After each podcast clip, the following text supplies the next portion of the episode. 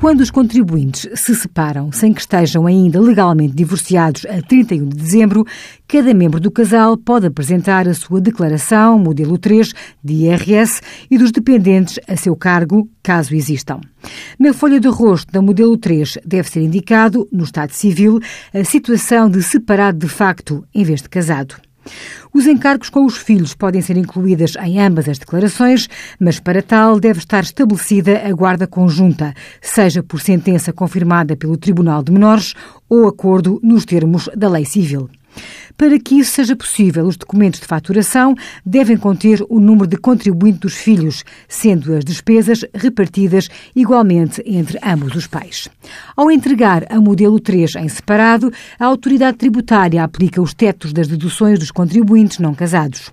No entanto, convém referir que não existe impedimento a que os casais não legalmente divorciados, mas separados de facto, entreguem a modelo 3 em conjunto, se para tal estiverem de acordo.